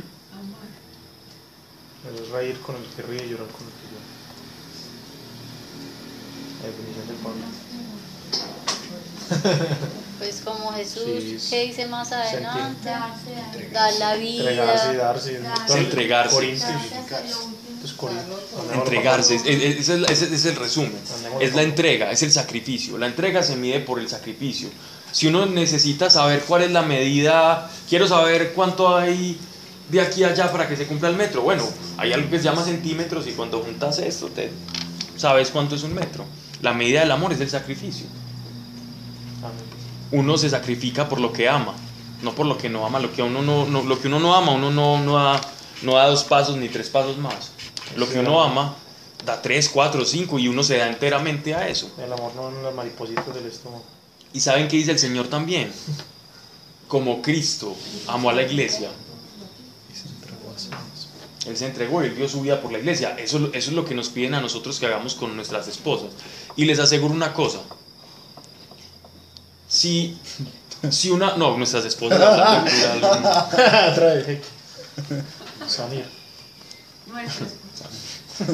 No, pero si sale, no. Sí, sí, Sí, sí. estamos hablando aquí en plural. Entonces, eh, ¿qué, quiere, ¿qué quiere decir esto? Ya me perdí. Cuando una mujer se siente amada, naturalmente ella va a respetar. Si una mujer no se siente amada, no respeta. Pero si una mujer se siente amada, se siente comprendida, se siente escuchada, Sí. ella casi que naturalmente se le va a dar el respeto. Un agradecimiento también. ¿no? Pero si no se siente, si se siente despreciada, si le desprecian la comida, es que esto te quedó feíto, es que esta floritura que me hiciste ahí en el, en el, el- el sancocho te quedó muy fea. Floritura. La floritura de mariscos. ¿sí? Empiece usted a cargar una mujer con eso y no te va a respetar. Así seas una persona muy ecuánime, Sí. Muy justa, de buenas decisiones, no te va a respetar. Porque no se va a sentir amada. Esto es de reciprocidad. Y es en esos detalles bobos que, que uno se puede sentir así. Total, y es que las mujeres generalmente son, es en esos detalles en las que pierden el respeto. De detalles, no, no bobos, porque si fueran bobos no les produciría tanto. Ya uno sabe, Sí, para, vos- para el hombre serían bobos, Uy, pero para ellas no. Eso es muy delicado. Y empieza a tener, empieza a tener esos detalles con una, esos malos detalles con una mujer y se, ya perdió el respeto de esa mujer. Lo perdió. Ah, sí, lo. ¿Ok? Tome eso. y no seáis duros con ellas. Desde otro pasaje dice que las tenemos que tratar como un vaso, como vaso más frágil, no porque sean merengues revejidos o, o- o de porcelanita, no, sino porque su estructura psíquica, cierto, su psiquismo es, es más vulnerable, porque sienten más, sienten más que nosotros. Y el hecho de que sienten más y mediten más esos sentimientos, eh, eso es, eso es muy bueno cuando le dices cosas buenas, pero es muy malo cuando le dices cosas malas. Porque aparte de todo, el problema es que los sentimientos, entre más fuerte usted sienta, más usted va a recordar algo. Y como las mujeres sienten tan, tanto, tan fuerte, entonces por eso tienen como, parece que el recuerdo de elefante enano, pues que se acuerdan de todo. Y de todo lo malo. Porque sintieron mucho eso. Despreciele a alguna mujer y verá que se va a acordar de eso toda la vida. O no la salude o algo. Y es terrible. Bueno, en fin. Entonces tratémoslas con cariño. Siguen que cuando uno contextualiza la palabra del Señor en, en el principio, en el sentido, aquí no están hablando de desproporciones en el matrimonio, están hablando de un orden de reciprocidad. Y ya. Respete y ame. A ustedes niñas respeten, a ustedes varones amen. dos mandatos de acuerdo a cada, a cada estructura mental y corazón de- del género. Hijos, obedeced a vuestros padres en todo, que esto es grato al Señor. Esto obedeced en todo, estamos hablando de una familia creyente, carta a los colosenses, no carta a los del supermercado de Colosas. Carta a los colosenses, iglesia de Colosas, personas donde ya estaban conversos. Le está hablando a cristianos. Por lo demás, no está de mal decir que si, por ejemplo, yo tengo un papá que no es converso, me dice, ah, mijo, ya son las 4 de la mañana, esta es la hora de ir a hacer pilatunas y allá, atracar allá en la minorista. Pues, pues yo no me, yo, yo no voy a ir a hacer eso. Que yo soy creyente porque, porque yo tengo un padre que es Dios y si los principios de mi padre en la tierra Por encima. se confrontan, chocan con los principios de mi Padre de los cielos, amarás al Señor con, todo, con, todo tu, cora- con todas las fuerzas de tu mente, de tu corazón. Ese es, mi primer, ese es mi principio fundamental. Todo lo que choque con eso, a Dios. No lo obedezco. Así es. Es que dice el apóstol Pablo en, en los romanos que entonces nosotros nos tenemos que someter a las autoridades porque las autoridades son puestas por Dios. Sí, pero si esa autoridad te dice, eh, vení, una firmita aquí para que todos aborten por cualquier cosa. No, no, no, espérate. El Señor dice no matarás. Y ese principio está por encima. Y así de simple. ¿Ya? Entonces por eso es que tenemos que leer las cosas con detenimiento y sabiduría. Dije que no está de más porque es algo que, pues, que, que todos sabemos y acogemos, pero, pero, pero bien, sigamos. Pablo, y si, y si le dice algo, pero es algo que sí es, que no va contraria como la de Dios, pero en un tono que no es el adecuado. Igual hay que obedecerlo como si fuera el Señor. O sea, si le dice... El tono no "Vea, importa. Vaya, mijo, tráigame esa la pieza por... límpiame". El tono no importa, lo que importa es como el... ¿Para La quién lo hago? autoridad. Autoridad, O sea, igual allá... Igual la esposa, por ejemplo, si Mario le dice, vea, No, pero es papás Pero es, que ya a es, pero, pero es que ya es distinto porque es que el papá Ya, ya está en un el rango mayor al esposo. O sea, no es lo mismo vos comparar al papá que es la autoridad de la casa sobre los hijos que a la esposa. No, no, por eso, O sea, es el como- papá que le diga a la, la esposa. No, digo yo el No, marido el a la mujer. la esposa. Pues el marido a la mujer. Tiene que obedecer también en todo. ¿Qué? ¿La Pues- esposa?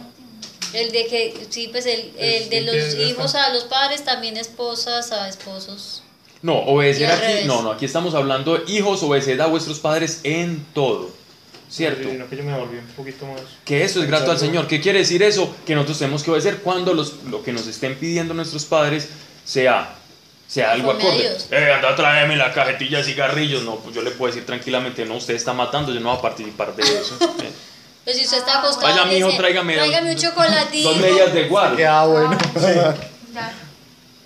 Pero si le dice, si le dice, vaya, tráigame un chocolatico caliente con arepa y... Vaya y lléveselo. Y si le dices, es que usted tiene Y que. no sí. y lléveselo. si le dices, usted tiene que, usted tiene que estudiar ingeniería. No. Y. ¿Cuántas mamás hay aquí? Dos, tres. Pero todavía no me ha tocado.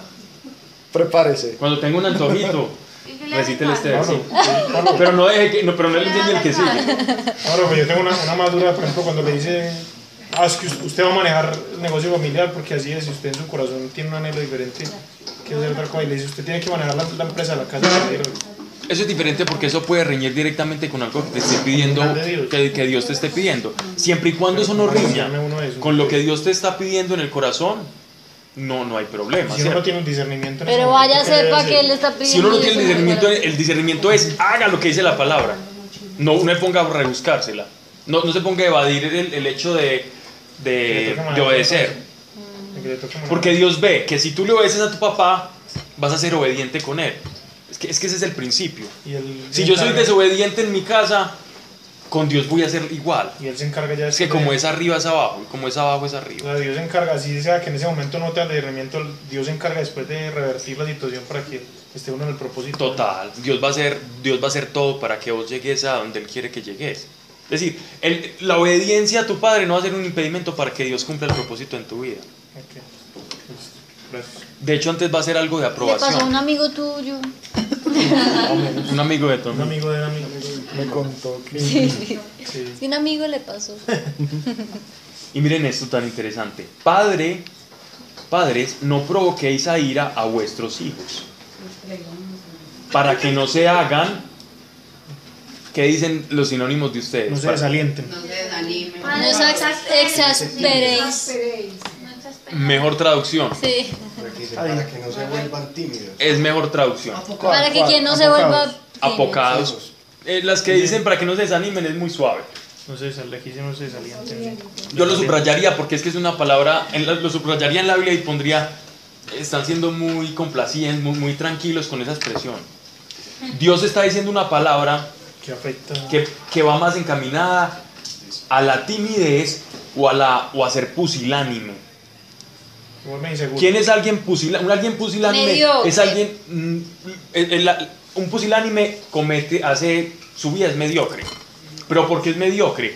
Porque está desmotivado, apocado, porque cree que no vale. Sí. ¿Cómo? Como reducirlo. Y, y ¿saben qué es lo triste? ¿Saben qué es lo triste? Que el padre, por lo general, le echa la culpa al hijo de ser así. Sí. Sí, sí. Y el que tuvo la culpa fue el papá. Miren, cuando usted castiga muy severamente a sus hijos, usted está, eso de, de- de- de no provoquéis, cuando, cuando, usted, cuando usted dice, cuando dice no provoquéis a ira a vuestros hijos, significa no los castigue con severidad todo el tiempo. No les esté diciendo cuánto les falta, sino cuánto tienen para cumplir lo que les falta. todo maltrato psicológico. Psicológico, físico. No quiere decir que, que no le vaya a dar las, las nalgadas pues al niño cansón, pues. No, no, no, no, no se está refiriendo a eso. Se está refiriendo a una actitud constante de unos, de unos padres que apocan al hijo. Y entonces es- eso está generando el- en, el, en el niño seguridad. inseguridad, desmotivación y no va a poder afrontar. ¿Por qué te reís más? Ahora lo puedes echar. Sí lo logró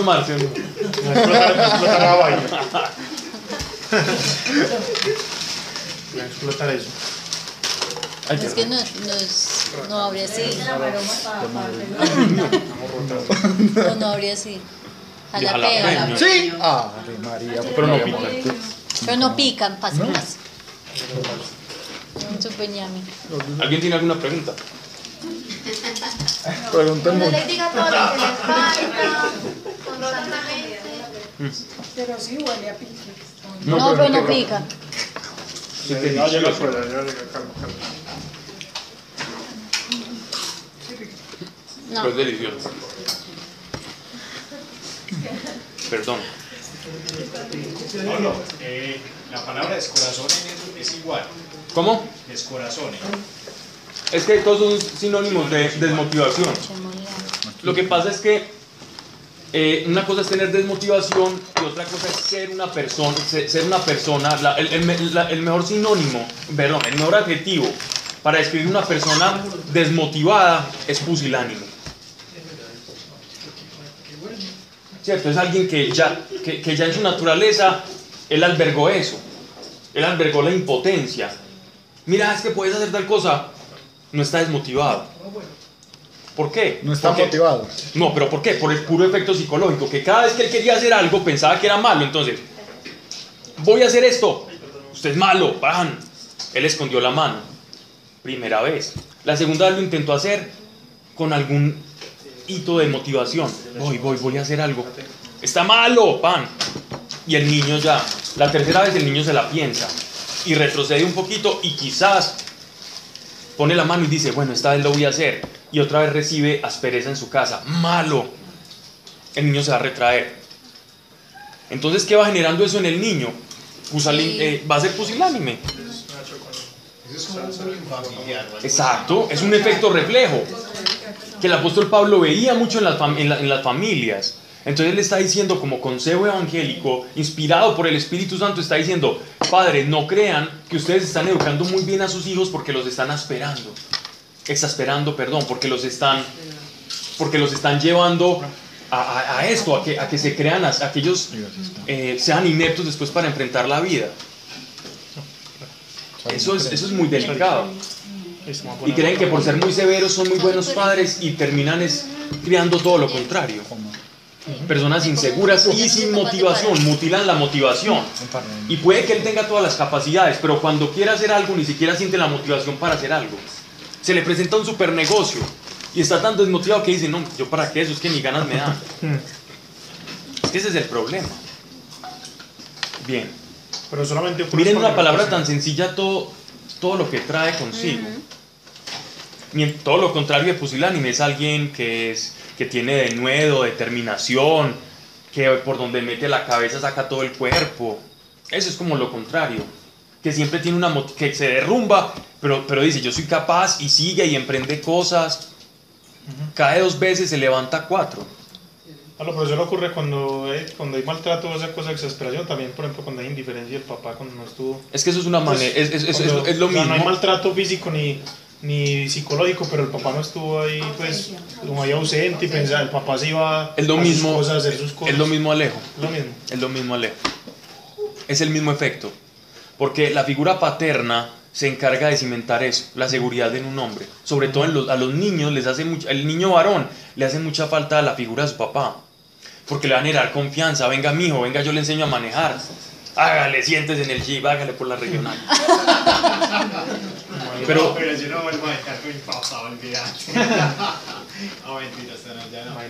Ven, papás. yo tengo una pregunta de, o sea, no sé si, si eso pasa, yo siento que alguna vez como que pensé de él, él, él es pues una persona que no se expresa mucho, pero sí noté que él como que me trataba, alguna vez entendí yo como que, que él me decía, él era muy severo pues, me da risa, pues, me da risa contar esto, porque él nos castigaba severamente, o sea, eh, yo era de los que probaba, pues yo del campo, y a nosotros nos castigaban con, con un rejo. Claro.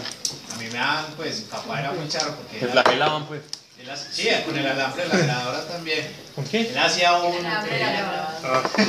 De esas Sony viejas. La Sí. Y se enrolla, bueno, en fin, él hacía un ritual, Un ritual. con su riago y pues le, le echaba como grasita y lo hacía sonar.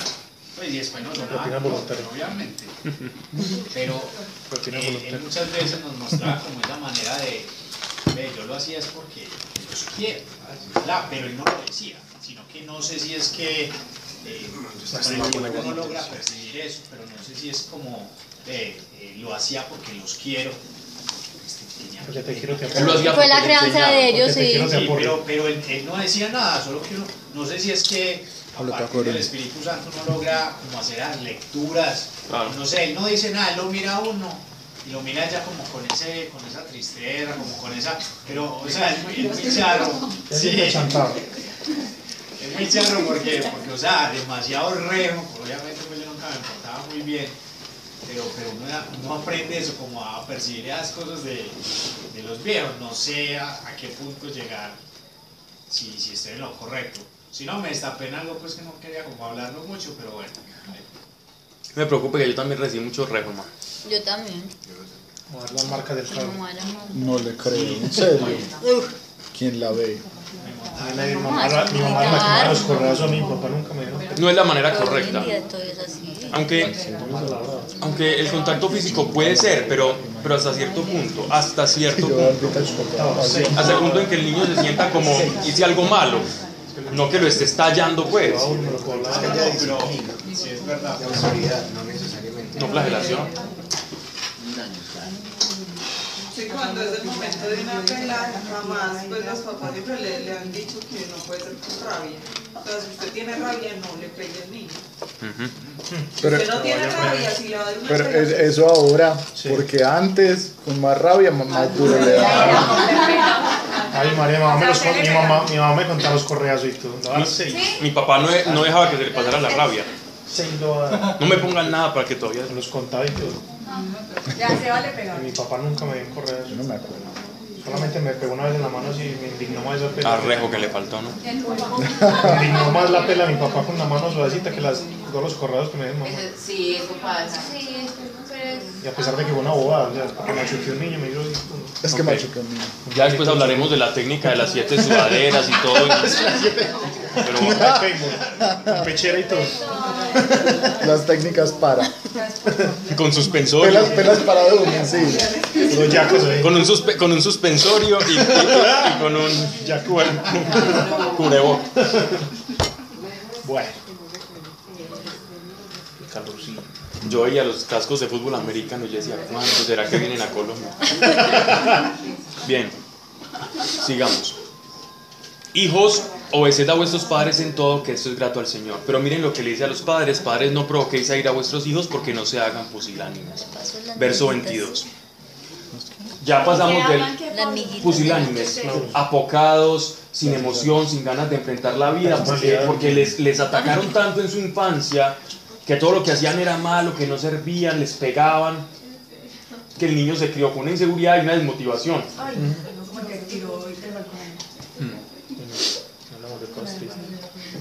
Por acá, siervos, obedeced en todo a vuestros amos según la carne, no sirviendo al ojo como quien busca agradar a los hombres, sino con sencillez de corazón por temor del Señor.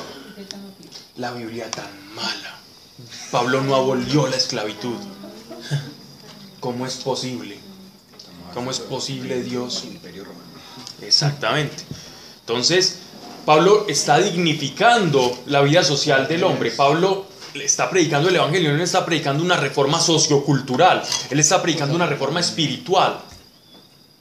Al amo, al- digamos, al esclavo, obviamente estamos hablando de esclavos no para labores terribles o no para las labores que los utilizaban los, los romanos, porque recuerden ustedes en clases atrás que hablábamos de todos los tipos de esclavos que habían y las cosas que les hacían hacer a esos pobres esclavos. Estamos hablando de esclavos dentro de una familia creyente. Habían creyentes que tenían esclavos, pero también les va a decir cómo deben de tratar a los esclavos. ¿Cierto? Incluso un, un- hay un esclavo muy famoso. ¿Recuerdan ustedes la carta del apóstol Pablo a Filemón? Filemón es una carta del, del Nuevo Testamento, carta de Pablo a Filemón. Y en la carta de Pablo a Filemón, él habla, él le pide a, a Filemón que le entregue, es decir, que le dé libertad a Onésimo. Onésimo era el esclavo de Filemón. Le dice que él ya lleva mucho tiempo en la fe y esa carta le dice que, que si lo va a liberar y sabemos por, por tradición eclesial que Onésimo fue liberto. Un hombre que alcanzó la ciudadanía romana por, porque fue liberado por alguien, por su amo que era cristiano, que era un Filemón. Eso era todo. O sea que, que había una dignidad diferente y ellos hacían una diferencia. Y los trataban como hermanos, con ciertas, eh, digámoslo así, eh, obligaciones, responsabilidades del esclavo, pero con la dignidad de hermano en Cristo. Porque yo recuerdo a alguien que iba, "Ah, pero la Biblia y, y la esclavitud. Era de María. Y me decía así. Pero en esa escuchaba. época sí tenían alma y eso. Los esclavos eran considerados res. Mm. En el derecho romano les llamaban res, o sea, cosa. Pero los querían como hermanos. Eh, O sea, los pero- creyentes sí. No, no, no los consideraban res. Los consideraban hermanos en Cristo. No cosas. Y los trataban como hermanos en Cristo. Eh, ¿Cómo es que se llama esa película que es muy bacana? Amazing Grace creo que es, que el tipo que, que logra como abolir un tema de los esclavos y todo eso. Ah, en. Martin Luther King. En Inglaterra, no, es, es otro. No, que no sé, pues esa época 1500, 1500. Bueno, pero eso se puede aplicar igual al, al, al- al trabajo ahora. Hoy en Sí, usted tiene que el- rendirle cuenta a su jefe de que le caiga bien o no. Siervos, obedeced en todo a vuestros amos según la carne, no sirviendo al Pero ojo. si el jefe es creyente. No, No, pero pues, o sea, Ahí está la, ahí está la excusa para darle nadie le somete al jefe. Voy a demandar porque no ¿Qué toca hacer? Eh, a ver, no hacer tripas con Dar ejemplo, ¿no? Es- es hacerlo como fuera para el Señor. es mostrar antes que uno. Uno saber, este, un- uno puede decir, perdónenme lo que voy a decir, eso No importa, no importa. uno puede pensar, este tipo es un imbécil. pero Señor, lo voy a hacer por ti. ¿Cierto? Yo creo que se nos es lícito, pues aquí más o menos pensar que es un imbécil, pero que uno lo va a hacer por el Señor. Obviamente que no haya en contravía con un precepto del Señor. Total, eso ya quedó. Sí, claro. Sí, no, eso está claro. Ey, anda, mira, anda, anda tal persona que es que nos vamos, vamos a hacer un chanchullo y no- yo me voy a quedar con el 10% de ese contratico, ven y ayúdame, vos, vos vas con tanto, anda a llevarle eso a este juzgado. No dice, no, yo no voy a ser partícipe de un robo. Y me toca renunciar. Y usted es, usted es mi todo, toda la cosa. Por mi dignidad, la dignidad está- mi dignidad de hijo de Dios está por encima que sus preceptos o que el grado de responsabilidad que yo tenga. Todo lo que nos confronta con el Señor sea anatema, es decir, nada, yo no voy con eso. Pablo, en ese caso, por ejemplo, de un chanchullo, uno entonces está en la obligación de destapar las cosas también. Porque es que si no viene siendo uno como partícipe de lo que se está haciendo, o sea, estoy, es como, es No como- está obligado. Pero es como lo que dice en Santiago, o sea, todo el que sabe hacer el bien y no lo hace, peca. Y si yo veo que se está cometiendo algo ilegal y yo tengo conocimiento de eso y no lo hago, estoy dejando que se haga. No, ¿no? pero no, no. No, pero No sí, necesariamente. Pero de pronto si, si van a matar a alguien o algo así, no. Porque es lo mismo. Pero- Es lo mismo, yo estoy teniendo conocimiento. O sea, sin, sin ver si el, el mal es muy grande o es muy pequeño, es mal.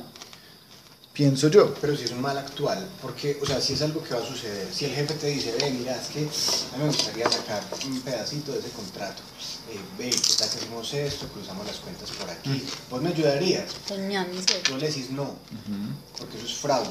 Así uno no se presta para eso. Ah, Pero bueno, si él lo va a hacer con otro, ya es Ah, bueno, cosa. listo, no, ah, vos no me ayudas en nada, no sé qué, se pone a hablar él solo y también bien.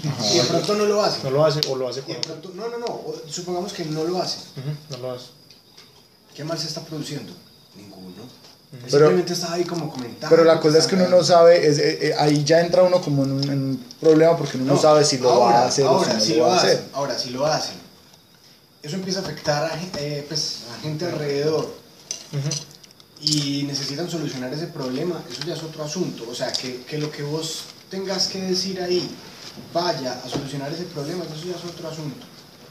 Pero, pues también es que... Si solamente es por hundirlo a, a esa No, persona. no es por hundirlo, es, es, es- precisamente Evitar. por destapar lo que está mal, porque es que yo, o al menos yo no sé, no me ha pasado, pero yo pienso que uno como cristiano está en la Manda obligación un de- anónimo está o en la algo. obligación de, de- de destapar las cosas. Pero ya Sí, ves que eso podría ser, un sí, problema. sí. Esto es muy simple, sí. Que después lo maten a uno por Dentro de, lo- dentro de cada creyente, dentro de cada creyente, y lo estudiamos en Romanos, en Gálatas también, hay un grado de revelación espiritual. Este grado de revelación espiritual te acusa cosas que te son permitidas, que te son lícitas y cosas que no te son lícitas. Entonces, para todos nos tiene que acusar el espíritu o la conciencia, nos tiene que acusar, no se comprometa con ese pecado. No a todos se les va a acusar, vaya destape esa olla podrida, ¿cierto? Más si a uno, más si al que se le acusa, que lo vio y sentís y tenés una- un anhelo constante y ferviente que te dice, destapa eso, que para eso te puse aquí, y tenés comunión con el Espíritu Santo, hágalo y no lo dude. Pero si su conciencia no lo acusa, en ese aspecto, bien no haciendo ese mal, estás cumpliendo con el Señor. Pero si tu conciencia te está acusando, hágalo. Hágalo. Ay, no, Pablo, y si, por ejemplo, es legal y yo no estoy de acuerdo, pues no es pecado, pero no creo que esté bien. Lo legal, De acuerdo a, a Dios. van a legalizar el aborto. Por eso, pero pues. Y es pecado. Pues sí es. Pues te lo digo porque, por ejemplo, a mí en el trabajo me toca elaborar unos contratos administrativos para que se tape la relación laboral del municipio con unos trabajadores. Pues sí, y es, mi, pues es lo que me toca hacer y es la, la tarea que me encargaron. Pero, pero si eso es legal, ahí sí como lo- al, al César lo que es del César Pablo, ¿o ¿qué? Porque es que no, no es legal. Pero si pasa por encima. Páseselos a los que no le acusan la conciencia. El negocio. Pero ¿cuál- ¿Cuál es el delito ahí? Me voy de laboralista. Pero ¿cuál es el delito de qué? Pues no es delito, pero a mí no me por eso digo, ni siquiera es pecado, pues, pero, Entonces, pero no, mí me- entonces Les voy a contar algo, ¿no? les voy a contar algo que me pasó. Pero es porque viola algo que es justo. Pues porque, eso, porque me parece injusto. Pues viola algo que es justo para los trabajadores. Les voy a contar algo que me pasó y es lo normal. ¿Cierto? Miren, mm, a mí se me acercó una persona y me dijo, ¿cierto? Es normal, ¿cierto? Es, es- es normal dentro de lo que, que uno diría, "Ah, eso, eso no es malo, hacer eso no es malo. Se me acercó una persona y me dice, ve, si vos me das, eh, si me dejas entrar acá a, eh, a tener como vinculación con toda esta gente de esta copropiedad, entonces nosotros te damos un porcentaje. Ah, sí. Te damos un porcentaje y damos unas anchetas tan buenas en diciembre. Y se me sentó al lado, me habló, Ni siquiera le importó el porcentaje, era la ancheta. me dijo que qué bacano y ¿Qué productos va a tener la jóvenes, ancheta? A ver. personas jóvenes acá como administrando y toda la cosa. Y, la- y- Echando cepillo. y un adulador, Sí, sí. téngale miedo, ¿cierto? Sí, sí. Y Me está llamando a Pablo por allá. Polo, Polo. Y de pronto, eh, yo dejé que él, que, él, que él siguiera pues como toda su retaíla de, de- de promesas y todo eso. Yo le digo, ¿sabes qué? Eh, muy interesante lo que me propones, pero no volvas acá ni a volverme a decir eso. No te voy a volver a recibir aquí en esta oficina, no me interesan tus anchetas, no me interesa ese porcentaje. A mí me están pagando aquí por hacer este trabajo, no me están pagando aquí por comisiones. El tipo miró al celado, al cristal y se fue. Se fue en su moto. Miedo. ¿Qué? No. No. Yo podía, yo podía en esos momentos decir, sí, claro, y no era malo. y Incluso los copropietarios me hubieran dicho, ah, no, pues normal, hablas con nosotros, pues, ganas tu comisión. A mí no me estaban pagando por hacer eso allá. No me estaban pagando, pero yo estaba, me están pagando por hacer lo que hago. Claro. En ese, en ese. Y si el tipo te ofrece anchetas y te cosas, eso nada bueno puede traer. Claro. ¿Por qué me tienen que seducir con cosas? Sí. ¿Para qué? ¿Qué? Para algo que es tan normal. Entonces, yo dije que no. Y yo sé que cuando digo esos no, el señor que está allá arriba mirando ese no que dije, me va a respaldar cuando yo sí necesite un sí de algo. Él me va a respaldar. Si me toca decir que no, no. Si yo siento, si yo veo un atisbo, si mi conciencia me está acusando por algo, escúchela. Escúchela, porque lo que usted va a recibir después de decir un no, de una no participación de una cosa ahí oscura, usted va a ganar eso en paz. Usted va a tener una paz, usted va a sentir una seguridad. Vas a hablar con Dios y te vas a sentir bien. Vas a poder eh, recibir de las manos del Señor y no de las manos de alguien, de algún otro, de algún X. Tu vida no depende del 10% que te den por algo ahí medio mal hecho. Tu vida depende del Señor. Es que usted ya no le pertenece al mundo, usted le pertenece al Señor. Haga bien las cosas con el Señor y va a obtener los beneficios del Señor.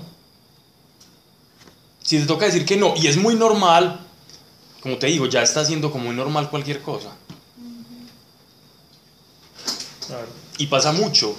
Eh, ah, no, da, elegimos a nosotros. Me he recibido como 20 llamados en unas propiedades que son inmensas que, que van a hacer esas limpiezas de, la- de las fachadas. Sí, Y esas limpiezas son carísimas. Eso, hay una, kilómetros. la- la- una de un solo edificio en Envigado vale como 160 millones de pesos el mantenimiento de fachada. Entonces lo llaman a uno y le, y le dicen, ah, tal cosa, y se le van acercando y por los laditos. Ves, si elegí es mi empresa, entonces, no, para que nos reunamos, tomamos un cafecito y, y concretemos. Uno sabe ahí que le van a ofrecer el 2, el 3%, cualquier 3 milloncitos ahí, por decir, escogerlos a ellos y no escoger a otro, Mm. ni 5. No me, diga, no me diga nada. Yo de antemano les digo, ah, no me propongan nada, eh, vamos así, yo voy a escoger el que ten- tenga la mejor cotización y no me importa Exacto. quién sea o no sea usted. Y ya. Y es mejor así. Y así tengo mi conciencia tranquila, duermo bien, como bien, las cosas me caen bien, estoy tranquilo, oro y me siento feliz, porque me tengo que arrepentir menos, entonces puedo pasar más tiempo con Dios hablándole y menos arrepintiendo, aunque arrepentirse es genial, pues. Bueno, pero me arrepiento de otras cosas y no de esas, pues por lo menos. Bueno, estamos claros con eso, ¿cierto? Espinoso. es- Mire pues, teniendo en cuenta, entonces va pues, como obedeciendo al Señor y no a los hombres, teniendo en cuenta que del Señor recibiréis por recompensa la herencia. Entonces cuando usted hace lo correcto, no es que lo correcto lo va a dejar usted en bancarrota, lo va a dejar tirado. Si Dios me dio a mí un don de estar en la política y yo estoy en el Consejo de Medellín, no por hacer las cosas correctas, me voy a quedar en bancarrota porque de Dios voy a recibir la herencia. Dios me va a recompensar. Dios recompensa al justo. Si no me creen, lean Génesis, la vida de José, el intérprete de sueños. Un día le fue muy mal, pero Dios lo recompensaba. Y lo recompensaba mediáticamente. No solamente fue que antes muy mal y después muy bien, no. Siempre, cada lío por hacer lo correcto, Dios lo sacaba. Hasta el punto en que, de tanto hacer lo correcto el hombre, le tocó sacar a todo el pueblo de Israel, bueno, a, a- todas las tribus de Israel, a los hermanos, no eran tribus todavía, a los hermanos, eh, a Jacob y a sus, y a sus hijos, los, los sacó y los llevó a Egipto a comer bueno y a vivir bien, por un solo hombre que hacía lo justo. Uno solito, miren toda la bendición que trajo. Antes de que Claudia está que se nos cae. Bien.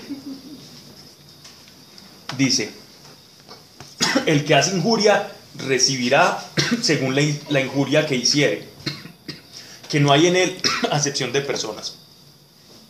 El que hace injuria recibirá estos calapeñitos. Agua, güey. Agua.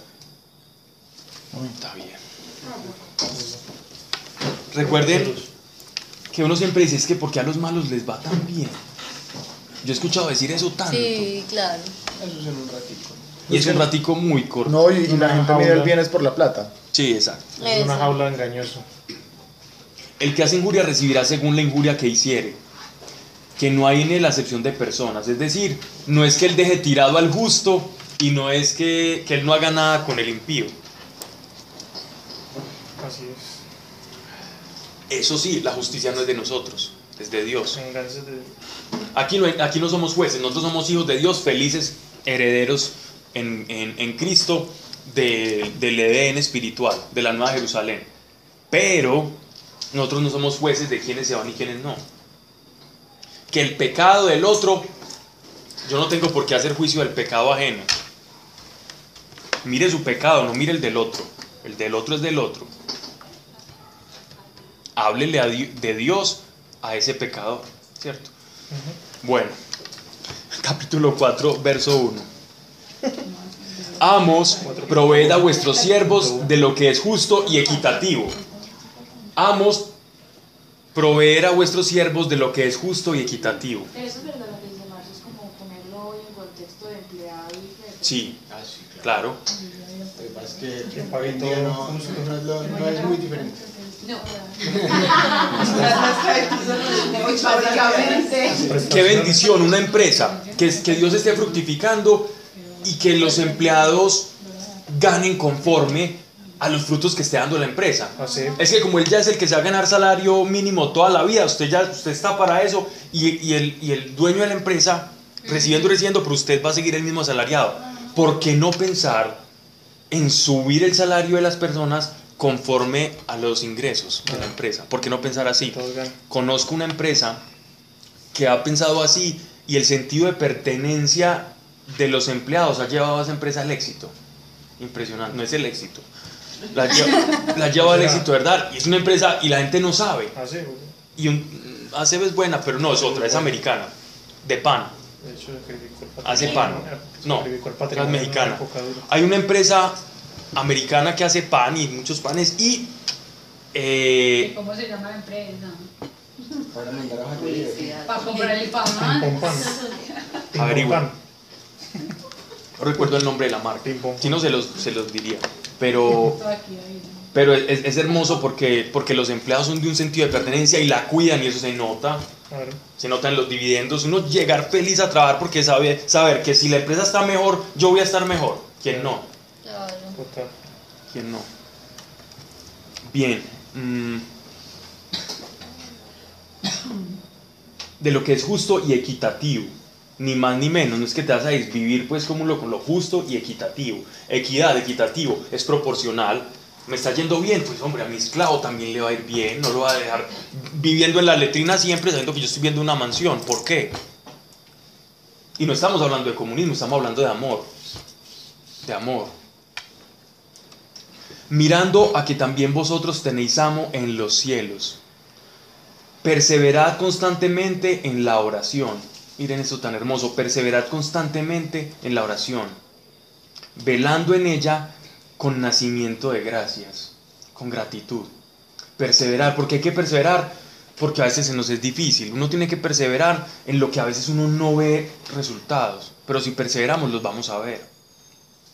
Perseveremos. Que perseverar en la oración. Orando a una también por nosotros para que Dios nos abra la puerta para la palabra, para anunciar el, misterio de Cristo, por amor del cual estoy preso. Pablo en esos momentos está encarcelado en la ciudad de Roma, está en cárcel, ¿cierto? Y desde la cárcel él está escribiendo la carta a los colosenses para que pase por toda Asia Menor, a fin de que lo pregone según conviene que yo hable. Miren que Pablo, en mucha humildad, siendo el protoapóstol, está, está, pidiendo, está pidiendo oración, ¿cierto? Está pidiendo oración para que cuando él hable la palabra de Dios sea verdaderamente lo que Dios quiere que hable y sea las personas que, que les tenga que llegar el Evangelio. Todos tenemos que orar por todos, todos por todos. Todos necesitamos la oración de todos, nadie está exento. No, es que yo tengo ya un grado de intimidad con Dios que yo no necesito la oración de nadie. Mentira, no se engañe, no se engañe de esa manera que muchas de las que nos ha sacado Dios es porque alguien ha orado por nosotros sin que nos demos cuenta. El relojito suizo son las... Marcó la hora. Chao, Daris. Chao.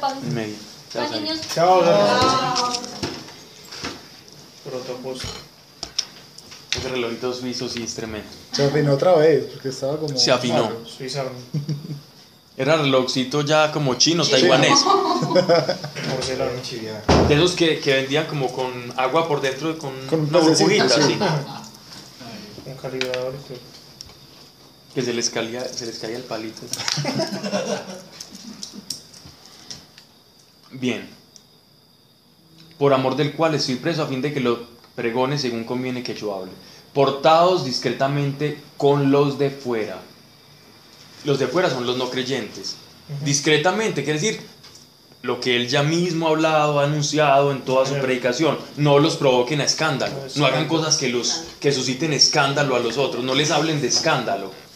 Que ellos vean su amor, sean prudentes, sean astutos. Miren cómo llevar la nueva identidad que tienen. Miren cómo llevar la nueva identidad que tienen. Para muestra un botón Superman.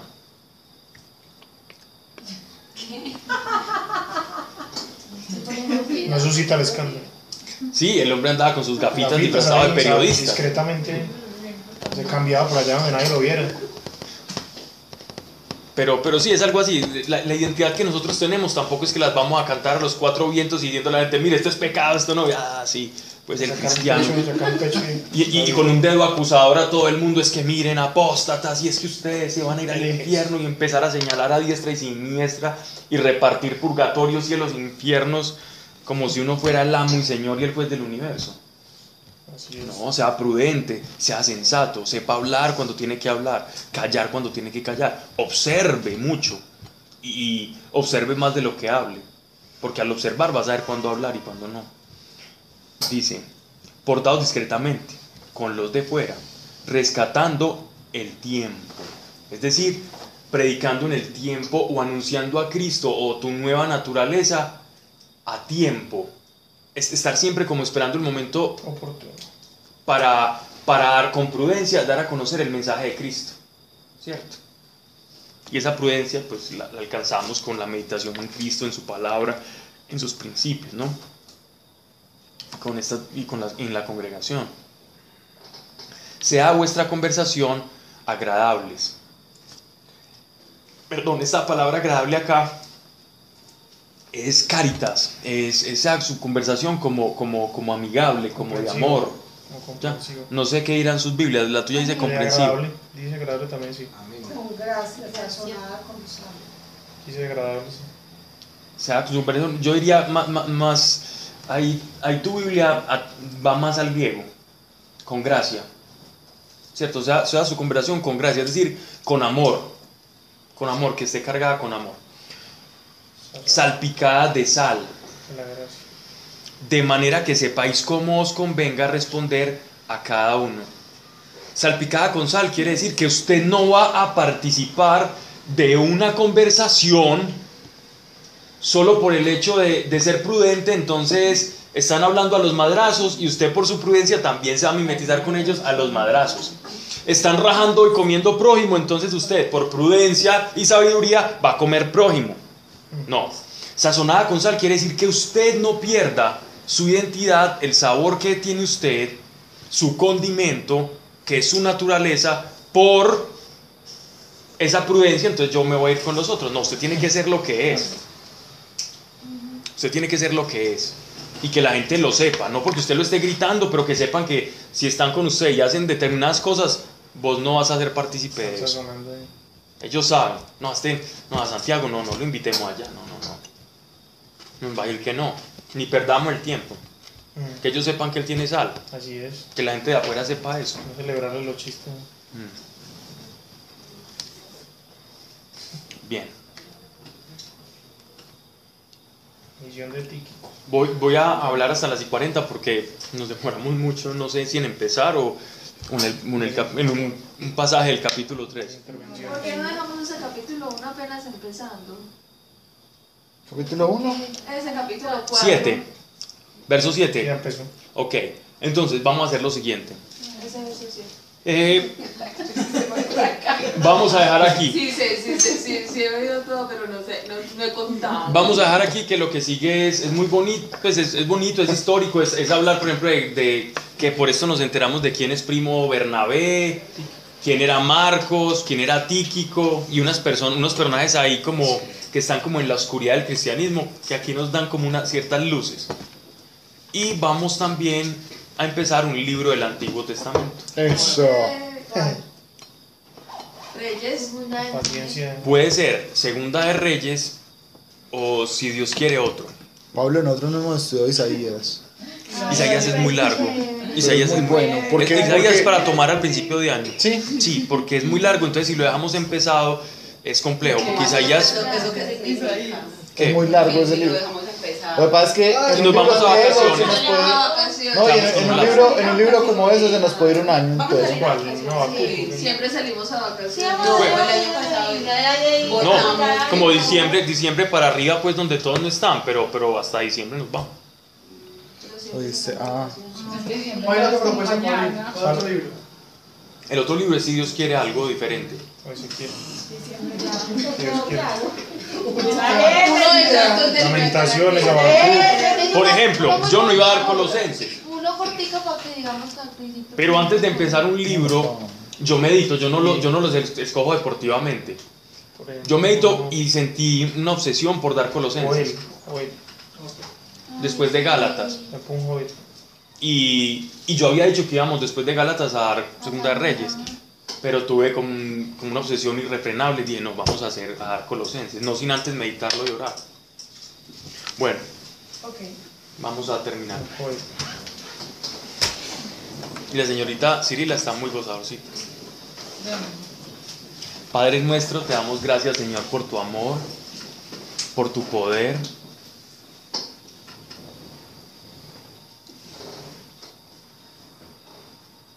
Padre, ayúdenos a través de su Espíritu, Espíritu Santo, a deleitarnos en el Padre, a que podamos disfrutar el tiempo que pasamos contigo, Señor. A sentir que, no lo, que, no ten- a que a pesar de no tener nada, Señor, cuando pasamos con, tiempo contigo es como si lo tuviésemos todo, Señor. Y en verdad es así.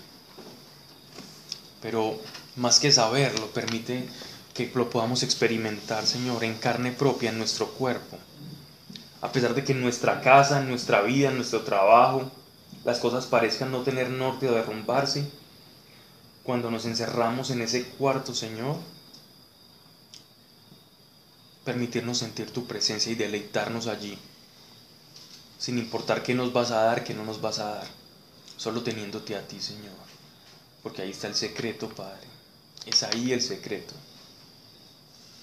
Padre, gracias que no se haya hecho cosa alguna acá que no sea para edificar, y si es así, Señor, o algo se nos ha filtrado, Padre, no permitas que haga ancla en nuestro corazón, mas si es para producir buenas obras, para la comprensión, para el amor, el auxilio y el entendimiento de, de tu palabra a favor del prójimo, que permanezcan no solamente en nuestra mente, sino en nuestro, en, en nuestro corazón, y lo podamos poner por obras en el nombre de Cristo Jesús. Así sea. Amén. Amén.